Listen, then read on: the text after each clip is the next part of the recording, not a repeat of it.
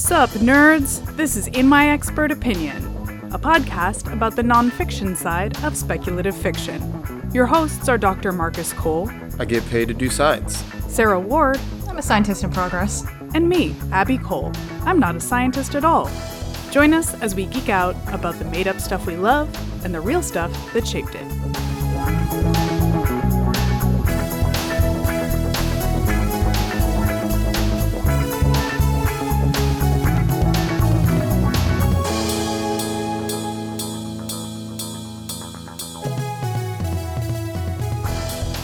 Today, we're going to talk about Skyrim at long last, as well as the history of blacksmithing and some fun smithing terminology. So Nice. pumped. We are very excited to talk about Skyrim, are we not? Uh, one of the greatest video games of all time. I would argue the greatest game of all time. And this is the hill I I've decided that. to die on on our pod. The first hill that I've That's fair. Yeah. I actually didn't play Skyrim for the first time until two years ago. It was after Abby and I had moved in together, and she like saw Yeah. my unopened Legendary Edition and was like, I was like, what the fuck is wrong with you? Oh man. Anyway, let's tell people what Skyrim is, shall we? Uh, Skyrim is a fantasy open world game. It's sort of a medieval Scandinavian esque type of vibe. Uh, and it is the fifth in the Elder Scroll series from Bethesda. In Skyrim, there are a bunch of different skills that you can build up. So basically, you go around and kill evil things and like monsters and dragons and shit. "You absorb the souls of dragons." Yes. Yes, Ugh. because you're the dragonborn, and then you like shout at things, and it's really powerful. Yeah, you can learn how to scream like a dragon and a lot of other things. Yeah. Yes.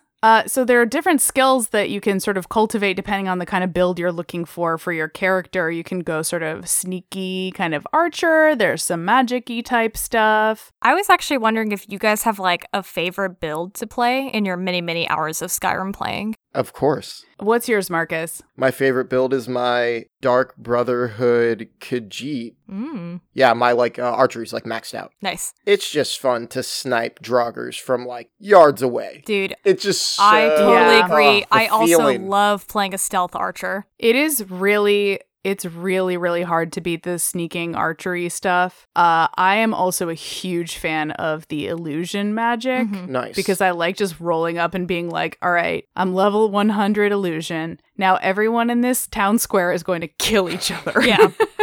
dude. Roll up to an enemy cave, actually run away from me and kill each other. Actually, you're mad. Uh, you're mad at each other and not at me. And I'm just going to stand here and watch you die. See, I just like putting on the nightingale armor, Mhm. conjuring a bow, and just slowly sneaking around and wrecking shop. Yep, yeah, it's a whole aesthetic. I feel that. but uh, actually, none of us have mentioned the skill that I'm going to talk about today, which is smithing. hmm Smithing in Skyrim is a real project. Dude, it's fun though. It's yeah, it's yeah, it, yes. The the rewards are Yeah. great. Uh, but it is tedious to level up. Basically, in order to get better at smithing, you have to make four thousand fuck tons of iron daggers Yup. and slowly drag them to shops Yeah. and sell them one at a time. What I did was position myself either in Whiterun or in mm-hmm. Windhelm so that I was near an enchanting table too, so I could get that going at the same time. And it was like, I'm gonna make 30,000 iron daggers. The game's gonna keep telling me you're carrying too much to run because I have a thousand pounds of daggers on me. As I slowly claw my way to the blacksmith to say, Hello, sir, I just bought all these iron ingots from you, and then I've turned them all into daggers. Would you like to purchase them back? And then I do that Yep. like 50 times in a row, and then suddenly I have a level 100 smith character. Dude, my only high smithing character was like my Redguard that also had demonic arbor and who was just hanging out in Whiterun. The what is Mm, it? The Daedric stuff. Yeah. Yeah. I was just Yeah. chilling in my big ass house in Whiterun, but I would come out of this scary ass armor. And also just getting stared at as like a red Yeah. guard. They're like, ah. Oh god. Yeah, smithing's a fucking pain in the ass to level up, but you can make some dope shit. On my current playthrough, I have made some extremely well enchanted and very awesome magical dragon scale armor, which I think is Nice. my favorite armor I mean, it looks like when you're playing this like dragonborn character Yeah. and you're like trying to live out this like medieval fantasy of like saving the world. That armor does like fit the picture way more than my favorite armor, which is the Nightingale armor, which is peak aesthetic, but maybe not what Yeah. you think of when you think of savior of the world. Yeah. The Nightingale armor you get on the Thieves Guild Mm-hmm. quest, and it is very thiefy vibes. So beautiful. So sleek. My the reason I prefer the dragon scale armor is uh, mostly because I spend so so long in character creation. I make beautiful face, beautiful hair, feeling really good about it. The nightingale armor, you can't see any of that shit, man. Mhm. I got to show off my beautiful face and hair that I spent truly so long in the character creation trying to get it right. No, that's fair. Anyway, this is a great game. it's a great game, and there's a lot of great armor and weapons in the game. yeah. Yeah, the armor and weapons are super cool. Yeah, when I started getting into the idea of going into smithing for our topic this week, I was like, here I go. I'm going to figure out how smithing works. And then I got about two paragraphs in and I was like, ha ha ha, I don't know anything about metals. So instead of actually talking about the sort of procedures and structure, I'm going to be talking more about the sort of philosophy behind smithing and the history of blacksmiths. Please don't ask me anything about alloys. I know mm-hmm. almost nothing. You can save it for whenever me and Marcus start talking about polymers later. Oh yeah. Like we'll talk about alloys, and then we'll start talking about like Kevlar and shit. You know? Yes, I, I decided that was not my terrain. If we're gonna talk about smithing at all, you should just mm-hmm. watch a couple episodes of Forged in Fire because this will teach you everything. Uh, it'll literally teach you about smithing. Dude, I love that show. I have seen Forged in Fire. Yeah, Ugh, so good. That show is really fun. that's all you need to know about smithing. Uh, yeah, so I'm gonna get into sort of the background of it. Everyone can just learn from Forged in Fire if they want to. No, we'll save it for you guys later. One of the things that I stumbled upon early on in my research that I decided it was a rabbit hole I wanted to go down was about sort of the liberal arts versus the mechanical arts. Have you guys heard of this distinction before? I've never No. heard of the mechanical Yeah, arts. No. never heard of the mechanical arts. Okay. So this is like an ancient Greek philosophy thing, which I will come back to every opportunity I get because I love dunking on these motherfuckers. Mm-hmm. Is it about cheese? yum yum. This one's not about cheese, no. Uh, so the liberal arts we sort of think of as like a collegey thing for hippies or whatever. Uh huh. sure. I don't know. What, what do you guys think when you hear liberal arts? I always just thought the liberal arts was anything that wasn't like STEM. Anything non-STEM, Okay. history, literature. Yeah, like all this humanities stuff. Like Yeah. I thought all that was liberal arts if it wasn't a STEM department. You guys are wrong. Yeah, that's fair. Okay. I I was using it as an extremely umbrella term. Yep. So No, you're not you're not totally wrong. That's how it is, you know, that's what it does refer to these days, obviously. But classically speaking, there are 7 liberal arts. mhm. There's the trivium and the quadrivium, which as you might guess add up to 7 of them. The trivium are grammar, rhetoric, and dialectic. what the hell is dialectic? It's like how you understand things. Oh god, that's like the worst possible. Well, maybe not the worst possible, but it's like sort of about how you understand things. Okay. And cons- and how you consider them and discuss them. Okay. Um and then the quadrivium is arithmetic, geometry, astronomy, and music. Oh, there's actually STEM stuff. Yes, yes, yes. So you've got two kinds of math, uh one kind of science, music, and then three kinds of writing related. Yeah. Yeah. And I guess Hmm. like speech and like arguments, like if you like structure like words. Yeah, like debating and stuff. Yeah. I mean, it's the ancient Greeks, right? They didn't have like real science anyway, so it's not surprising they didn't make the cut. Yeah. Hmm. But yeah, those are the liberal arts. Huh. So that's from ancient Greece. And then in the ninth century, John the Scot, Oh, the Scot. yeah, he had a Latinate version of this name that I didn't bother with. John the Scot is much easier. Was that just how liberal arts were for like centuries, like over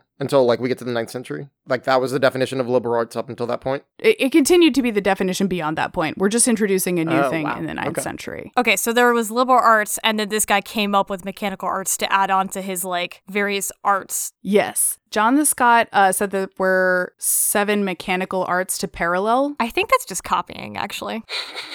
But here's the thing, he didn't even name what those seven were. Wait, he just said there were seven? What? Yeah, and he well Whoa, come on. What? If you're gonna plagiarize, at least completely plagiarize. I just- know, right? What the hell is this? no no no, well the research that I did around all of this stuff, I should have said this up front, but is like it's a lot of like amorphous wiggle room kind of stuff. I found a couple of contradictions reference here and there. So the conclusions that I've reached here are just sort of based on the best cross referencing I Sure, could possibly yeah. do. There are some people who say that he named them at the time, but I couldn't find anything to substantiate that. Hmm. So I am going with this other version, which is that he just had kind of a long list of mechanical arts at the time. he said pick seven. Reader's choice. Self guided class. Like, here you It's a go. choose your own adventure.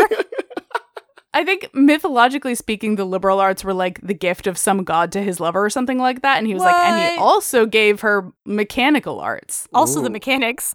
seven of each. The mechanical arts is like a really wide range from like technological to economic subjects. Okay. So we've Okay. got like, here are some of the options you have Okay. shoemaking. I won't choose that one.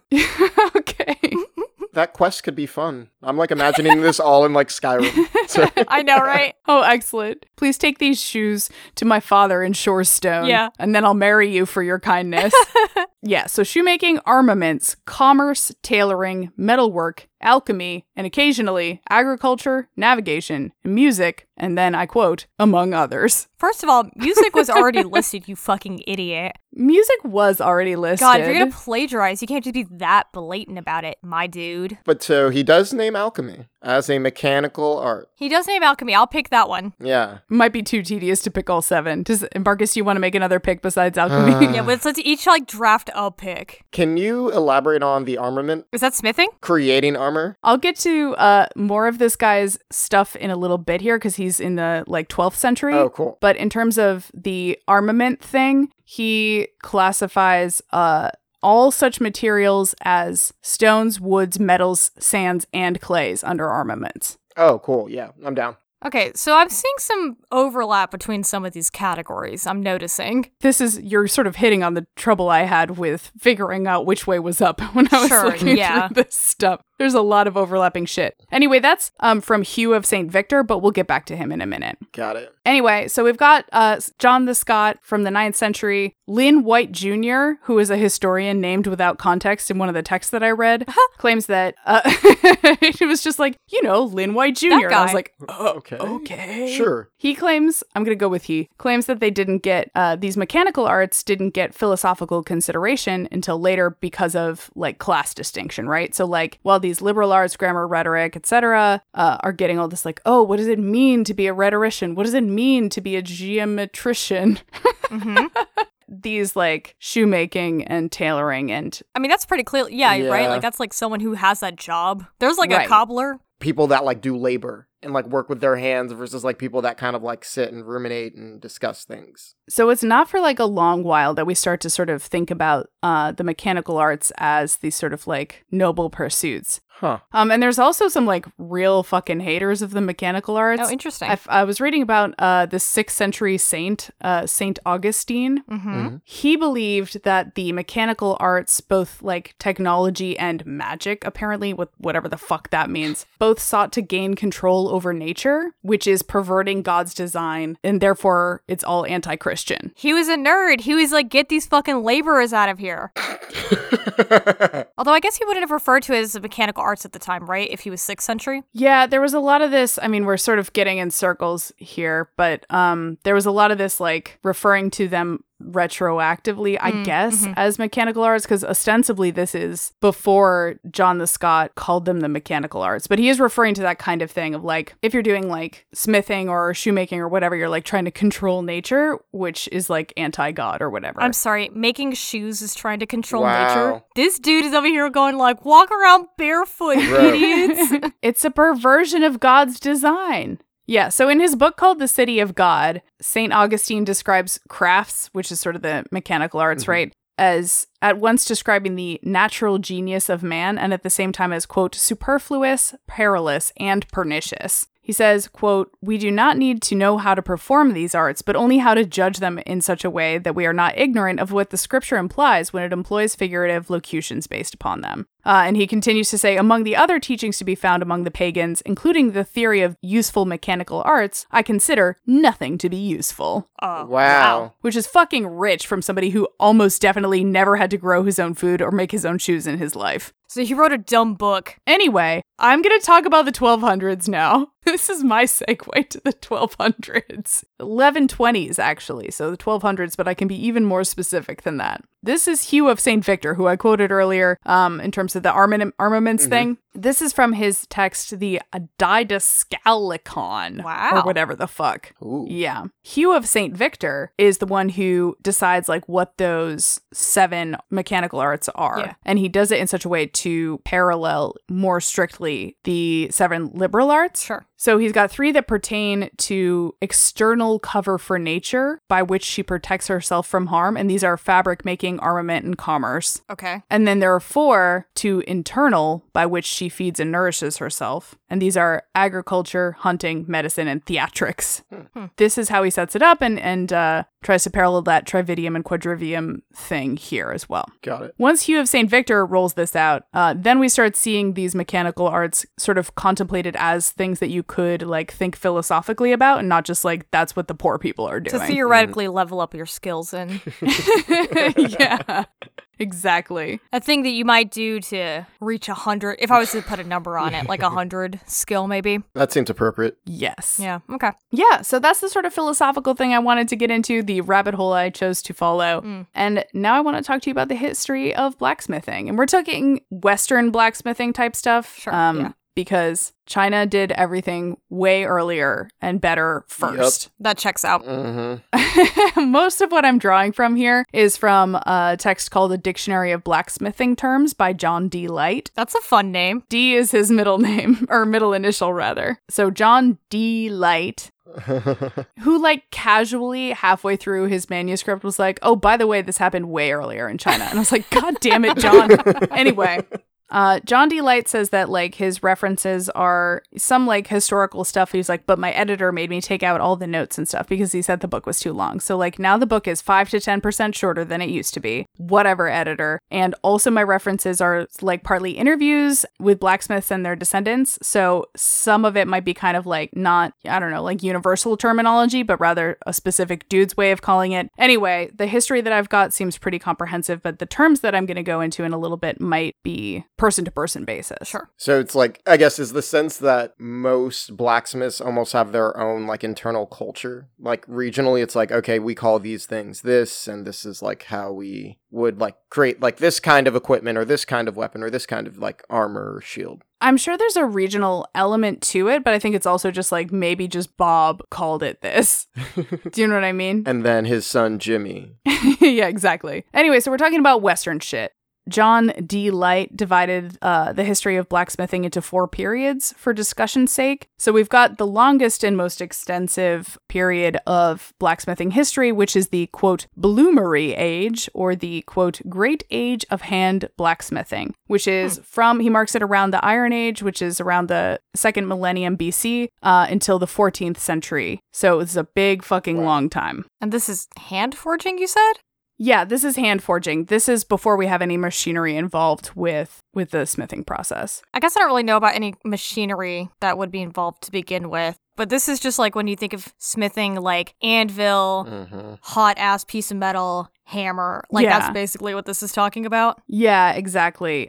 Yeah, so this is called the bloomery age because iron was what's it called? Oh, smelted. Yeah. Mm. Iron was smelted uh, through a process called blooming. Basically, in these primitive furnaces uh, called bloomeries, the iron you would put it in, it sort of blooms into this spongy type thing and gets all spongy and shit. And then all of the slags, like the impurities and stuff, sort of get molten and you can kind of tap them off while the iron is spongy. That's fun. Yeah. You can see now why I stopped researching anything about the actual process of metallurgy. I was like, this is great, fine, this is all I I don't blame you. I don't know very much at all despite watching Forged in Fire a bunch. The only thing I know is a single like a single term, and I don't actually know if it's only glass blowing or if it's also smithing. What is it? Uh glory hole? I don't know. I didn't find that in my dictionary. It might just be like a, a glass blowing thing. It's like referring to the hole in the furnace. yeah, I I have some good shit for you to make up for the fact that I don't think glory hole's on the list, although I could have missed it. Uh, but we'll get to that in a bit. Um, glory hole has a very different uh meaning. Oh, no, well, for sure. yes. I, I that's why I know it is because I think it's super funny that it's also like a term for like a fucking piece of a furnace.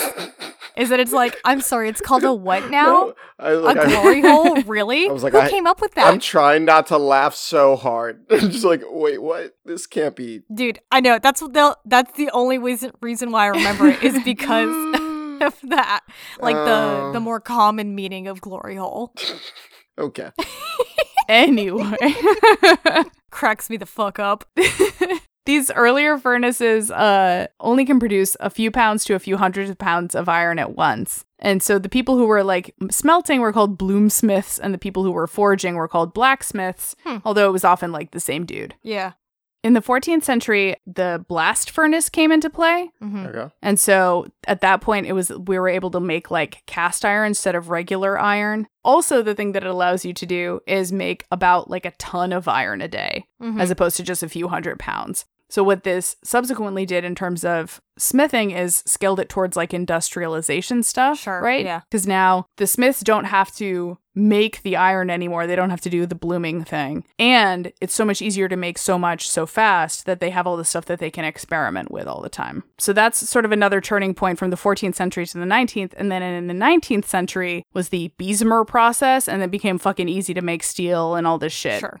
Smithing starts to move towards like machine tools and steam engines and stuff mm-hmm. rather than having humans always do it all the time. It's it's automation, baby. Industrial revolution. Whoop, whoop. yeah, they start to take over what the smiths had been doing because like having a machine do it can produce these sort of very regular precise parts that then can be put into machines and that are used for fully different things, right? So like I want all of the gears in this specific thing that I'm going to make a million gears for this machine that I'm going to put a million places. hmm I want them all to be exactly the same so I don't have to worry about it. Yeah. It's easier to control for that when you're not, you know, having a human do it. Yeah, you lose the the technical skill and the artistry. Yeah, exactly. And then it gets even worse in 1856 because we got the Bessemer process, so it just makes it really easy to make a lot of steel fast at once. Again, I'm not going to talk about the actual metallurgy of it because it's sort of beyond my ken. So iron starts to become more and more obsolete as steel is easier to make um, and easier to work with.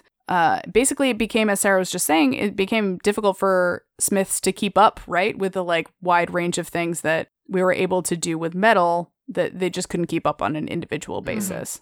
So, as Light says in his uh, in his paper, it became in the 19th century after the invention of the Bessemer process in the automobile, it became ever more manifest that hand blacksmithing was doomed. Until Forged in Fire came out, in which case, Put it back You on the know. map. Yes, yeah. yes, exactly. Forged in Fire, by the way, guys, is a reality Yeah. show.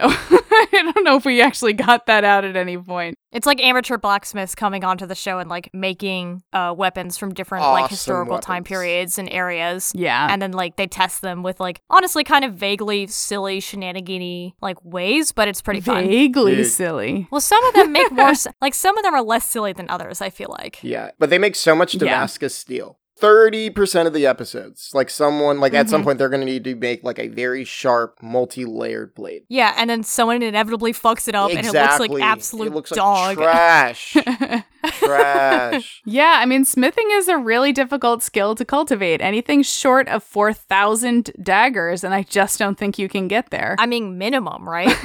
Minimum. It's a little sad, but we we still have Yeah. our backyard smiths that you can see Yeah, on the Forged in. Fire. Yeah. Keep keeping the art alive. Honestly, with stuff Yeah, like exactly. Etsy is kind of making a comeback too. I can't tell you like the number of like Oh. uh, not just with like smithing, but like woodworkers and Yeah. stuff, right? Like people who can like Yeah. sometimes with the woodworking especially it kind of tends to be like with the use of machines and stuff but you know artisans who are practicing like handcrafted materials and stuff like that and like can sell their products online for people who are like yeah i could buy this like thing that was produced by a machine or i like buy this thing that's like from a human who made it by themselves and it's like unique You- kind of thing and like that's a Yeah, huge exactly. draw to being able to uh because of like the internet and like fast shipping and communications some of these things are making a comeback because people are like interested in having that kind of unique classic like old school kind of thing Absolutely. And it's easy when you can like actually like talk like you know who's making it because like you're going through Etsy and you Mhm. can have like a chat or like they have like a profile on there and like you can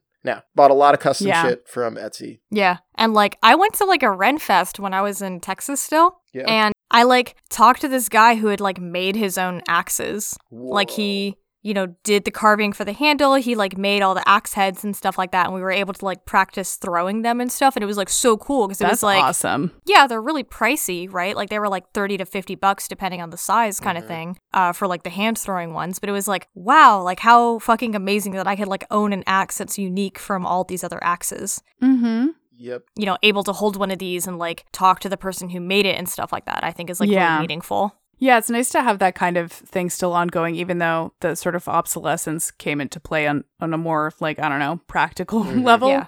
Which, by the way, John Light uh, is extremely mad at Henry Ford for this.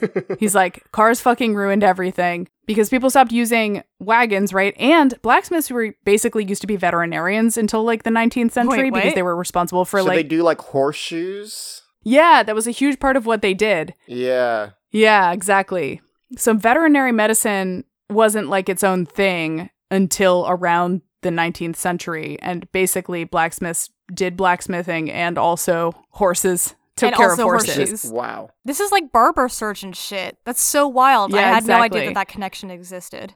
Huh. Yeah. So, uh, John Light's fucking Henry Ford, man. Yeah. How dare he? Fuck he you, ruined man. smithing forever. Ford. Um, there's one more thing uh, before I move on from John Light that I wanted to mention because I thought it was fucking hilarious. It's about his feelings about safety glasses. Oh, does he, is he anti-safety Wow. glasses? Okay. I want to hear this one. He he is anti-safety glasses. Yeah. He's like, "Okay, guys. In reenactment villages, you know like Cooperstown or like what's it called? Williamsburg, Yeah, sure. Colonial Uh-huh. Wil- Williamsburg, that kind of Mhm. thing." He's like, "They always have goggles on, but that is dumb because, okay." He's like, "Listen, I get it. Maybe safety goggles are good, but in this case, the cure is worse than the disease because like, okay, yeah, UV light is bad for you or whatever, but it's way more dangerous to not be able to see the sparks flying up at you and like you're going to sweat and you won't be able to see that well cuz they'll be all fogged up. So you shouldn't wear safety goggles. I think that's a real your mileage may vary because my dad was a welder and does have like permanent like metal shards in his eyes that like yes. I don't think was necessarily worth the cost, especially when you consider that you can have different custom fits of glasses to like compensate. Yeah. Anyway, I, I wanted to sort of wind down with some blacksmithing terms from this uh, smithing dictionary because it's fucking funny. Mhm. So I have some ones that I think are silly and possibly entertaining that uh, I thought you might want to take a crack at what you think they might be. Love it. Awesome. Are all of them quite as sexual as Glory Hole? Whew. Not all of them. Many of them. Oh, interesting. Not this first one though. The first one's a beetle. That could be sexual. Okay. You never know. B E E T L E. Beetle. Can you guess what a that is? beetle. It was a, a tool. Yeah, well, it is a specific kind Okay. of Hammer. tool. It's like an extremely, yeah, an extremely large hammer A or ve- sled. It's Okay. large. I was thinking this was gonna be very small. I was thinking little bitty hammer. I was thinking little bitty It's the one you teach your like little like your little offspring like Yeah. here's how like here's how Oh, you training apprentice. wheels. yeah. There's also a phrase called blowing the anvil. Wait, one more Do you time. want, can you have any get blowing the anvil? It's when you The anvil is like the thing that you Yeah. hit. The it's the you use a bellow. You use a bellow on it, Uh, No. Are you like for fun. Are you using like compressed air and like a little baggie to like cool down the anvil so that you can? I, No. I don't know. no. This one is for a celebration of Saint Clement's What? Day. You hit a champagne bottle on the anvil. No, you you basically you you set off gunpowder between two anvils. Oh, Why? It's called blowing the anvil. Awesome. I don't know. You just you just put them together and you blow it Oh up. my god. But it doesn't really go far, right? It just like pops up and then No. like makes a loud think noise. I don't know exactly. I did not watch any videos of it, although maybe I should have. Weird. I'm gonna watch a blowing the anvil. There's also coking up. Okay, well I know what that one is. okay. What It's when you get real fucked up and then you go make a sword. Uh no, it just is about making fire. It's it's basically a synonym for like making the fire the right temperature. It's Oh. coking up. Isn't that boring? It's a great phrase though. I wonder if these are the terms that are still used, like with like some of the Forged in Fire guys, and that, it would make a lot more I sense, know. like like what they're all into. Yeah, I kind of want to like rewatch an episode right after we're done recording this so I could like listen for some of these fucking terms. um there's also uh monkey punch. I, I, I, the, are these real? A monkey punch these is- are real Yeah. terms. I'm I'm calling foul A play. monkey I, I, Doubt. I, Well, a monkey is a separate thing, actually, but the monkey punch is a round, hollow driving punch. So basically, a tool for cutting holes in metal. Um, the next one is a peen. What? Come on. Did you put these in any What kind of? Order? No, what? Spell it.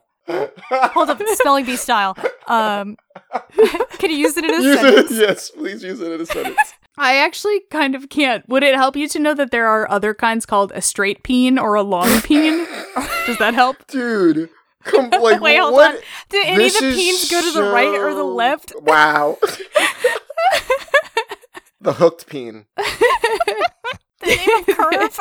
I didn't know smithing was so phallic and sexual and drug I fueled. know. I had no What is idea. this? To be fair, I have curated this list. Okay. I- I- Even so, this, This is just- okay. I'm just saying, like for comparison, right? Like chemists don't have No. anywhere near this number of crazy fucking phrases. That's because chemists are much less likely to get laid than blacksmiths. wow, Oh. Mm. that's an That's interesting rich thing of for me you to say, I guess. That's a wild thing for you to say, Abby.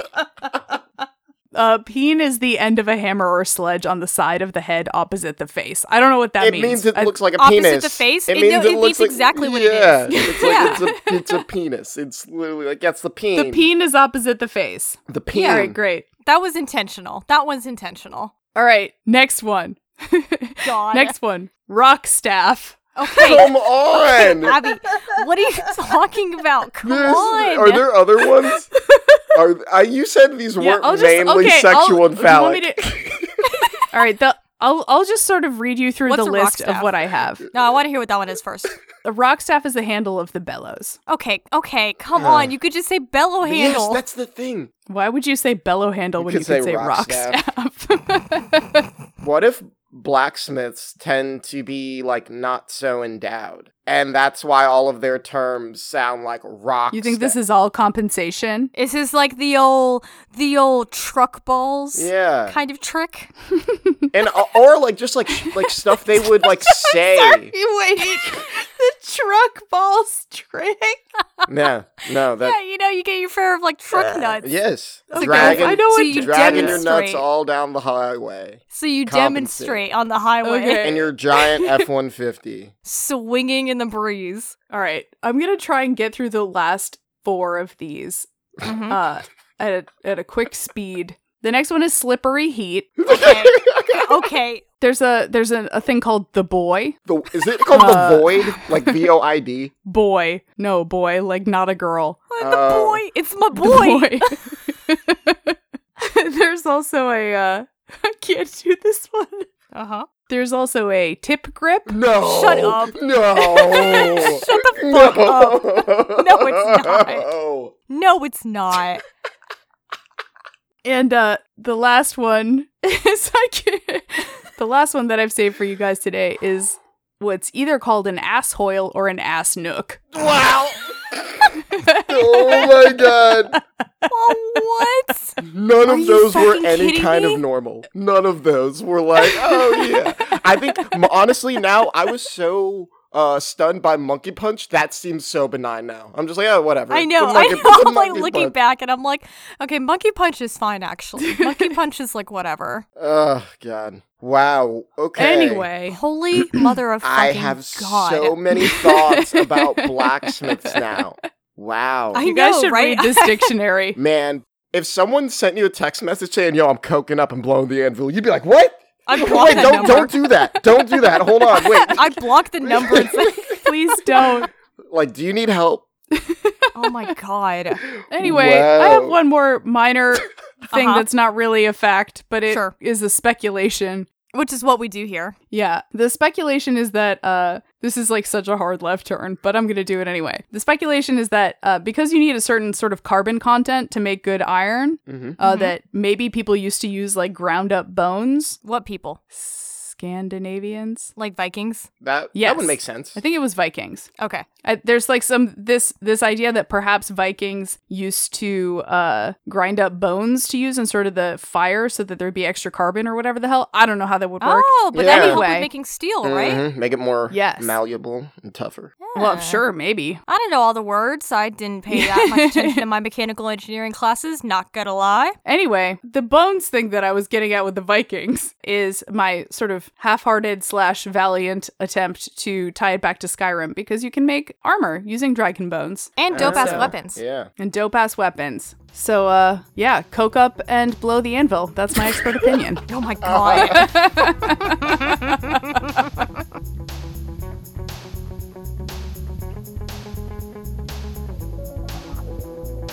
Thanks for listening to In My Expert Opinion. Please remember to rate and subscribe.